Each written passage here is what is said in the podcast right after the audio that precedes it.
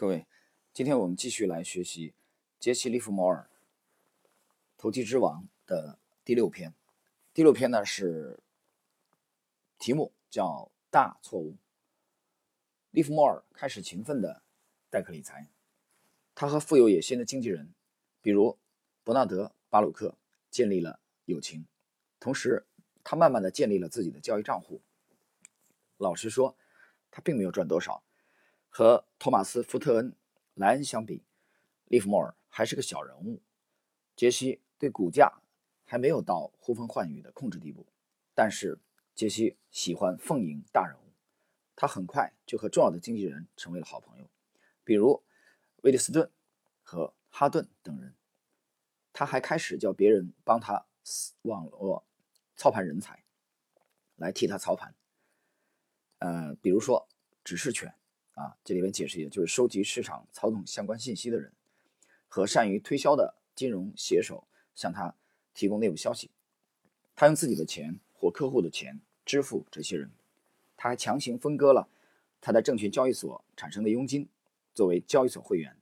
他的这种行为当然是非法的，但是经纪公司很饥渴，利弗莫尔给他们带来了生意机会，他们愿意给予回报。利弗莫尔简直就是拉皮条的。作为回报，利弗莫尔给经纪公司发出了一份令人发笑的函件。利弗莫尔在华尔街的身份很快下跌到了股市妓女的地步。不过，他还是满怀信心的、安静的、骄傲的穿梭在金融界。他总是对自己说：“总有一天，我会一次下注一百万美。”我也会有跟班，报纸上说我是怎么做的，大众就要跟着做，那样我就是真正的富人了。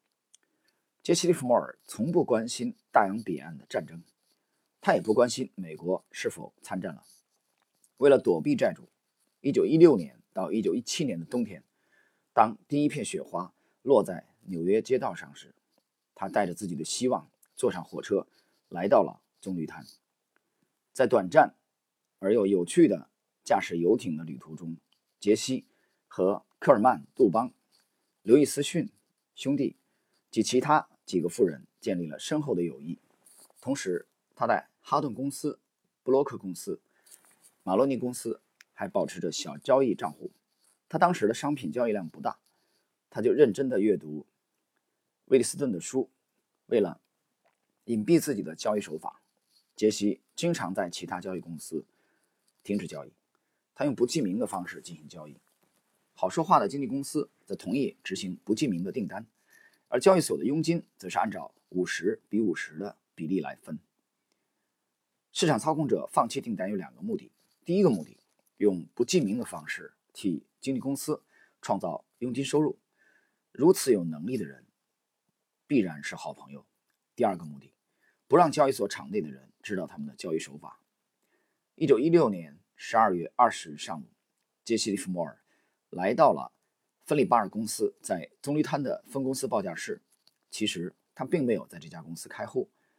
突然，他对芬利从芝加哥的办公室传来的电报产生了警觉。华盛顿用 W.W. 布莱斯的记者传播的消息引起了。他的灵感，实际上这份电报表明，在当天晚些时候，威尔逊总统会要求参战各方化干戈为玉帛。利弗莫尔知道这个举动会导致市场崩盘。杰西知道，一旦总统发出了这样的电报，股票就会大跌。他没有时间思考，立刻行动起来。而在波士顿，他的老东家托马斯 ·W· 劳森还在期待股市上涨。他做多了几千股股票。有人。或利弗莫尔知道这件事，也有人说他并不知道。无论如何，他确实提前知道了总统的电报内容。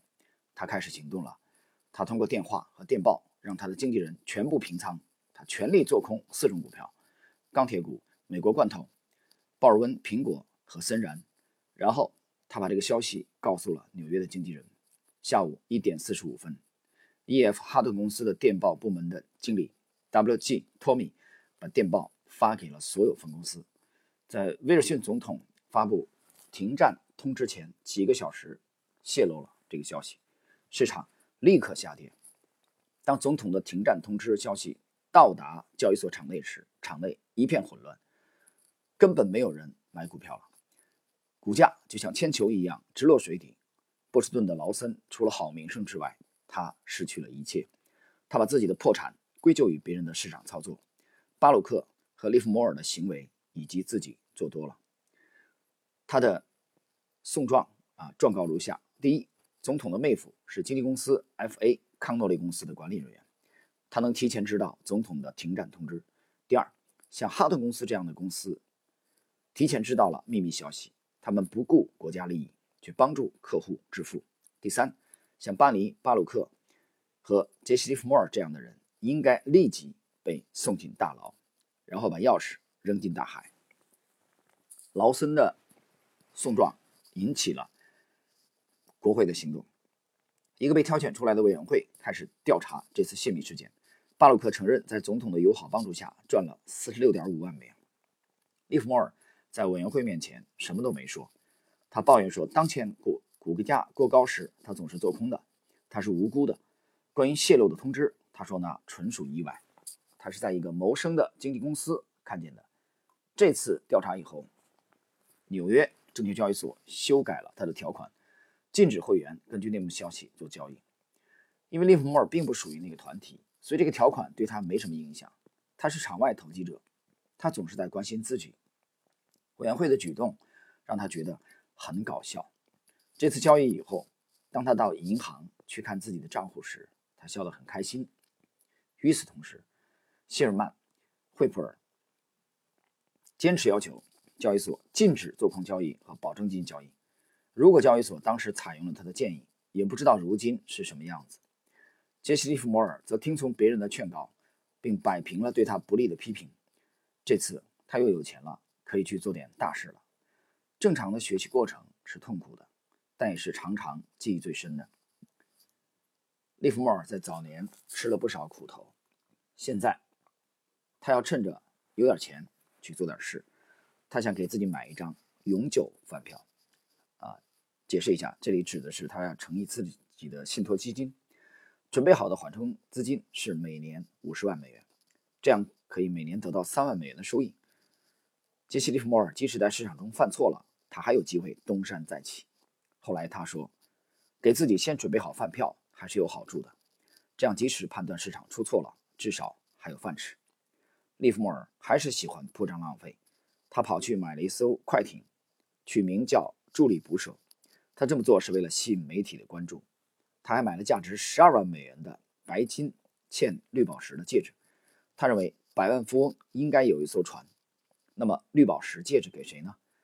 警察公报精确的猜测到了利弗莫尔想再找一个老婆。不过事情很难办，他的妻子内迪很难缠。最终，利弗莫尔把自己五分之四的饭票给了内迪。内迪不但要钱，还把所有的家具和古董都要走了，包括杰西的挚爱劳斯莱斯。利弗莫尔并不在乎失去了大部分的缓冲资金，也不在乎失去了自己的财物，但他非常痛恨自己把劳斯莱斯给了一个贪心的女人，所以他去找当地很著名的律师 W. 特瓦斯·杰洛姆，到亨廷顿去把车要回来。杰洛姆可谓宝刀未老，传说中。他最出名的战役是给匹兹堡的百万富翁哈里肖定罪。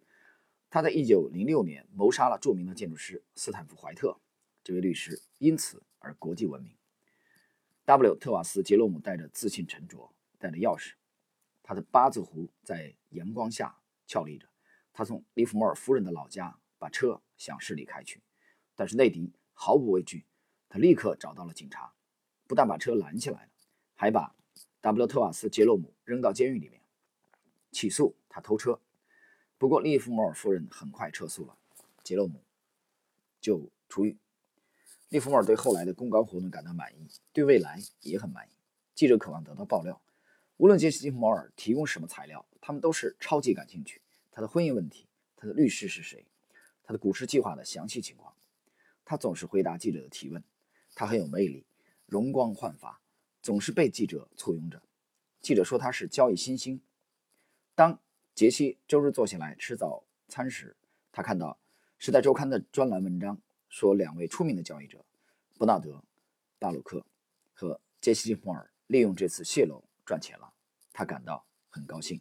这里解释一下啊，伯纳德·巴鲁克是美国乃至全球著名的投资大家，在一九二九年美股大崩盘的前夕，啊，他也是这个出空了自己的大部分的股票的仓位，啊，这位投机大师呢，对后市的影响也是非常的巨大啊。以后有机会我们可以去啊，有一个专辑啊来介绍一下这位。我们继续。关于这两位交易者的操作，《时代周刊》的作者是这样写的：和当年操控市场的人相比，如今的股市投机者更像是学生，更像是经济学家。这位昏头的记者接着说：“利弗莫尔和巴鲁克并没有在酒店大堂自我宣传和吹嘘。”关于利弗莫尔的精明和勇气，这位记者说：“他感觉到了市场的倾向，他说出了乐观的看法，他态度坚定。”当利弗莫尔看到这些文字时，他开心地笑了。要想塑造虚假的股市传奇人物，这次字句都能派上用场。杰西已经成为了拥有几百万美元的国际知名交易者，有足够的钱开始新的生活啊，包括新的老婆。他在1917年10月经过雷诺市的时候和妻子离婚了。1918年12月2日，这位富有的投机者在圣瑞吉酒店和他的新欢举行了简单的结婚仪式。在地方法官彼得 ·B· 巴罗的主持下，杰西把一枚戒指戴到了新娘的手上，在戒指内环刻上了以下炙热的文字：“乐西，永远，永远，G.L.” 第二任利弗莫尔夫人，正好是布鲁克林退休富商温特的女儿，她的名字叫陶乐西·温特·利弗莫尔。这次婚礼让她激动不已。毕竟她当时才十八岁，英俊、充满活力的丈夫则是四十一岁。在新婚妻子的感染下，杰西·劳瑞斯顿·利弗莫尔获得了新生。至少他是第一次拥有了合法的婚姻。他希望得到别人的尊敬，他差一点就成功了。各位。以上是杰西·利弗莫尔《投机之王》的第六篇的内容。那么今天呢，这一集内容就到这里啊。我们在下一集呢，将继续来学习《投机之王》的第七篇的内容。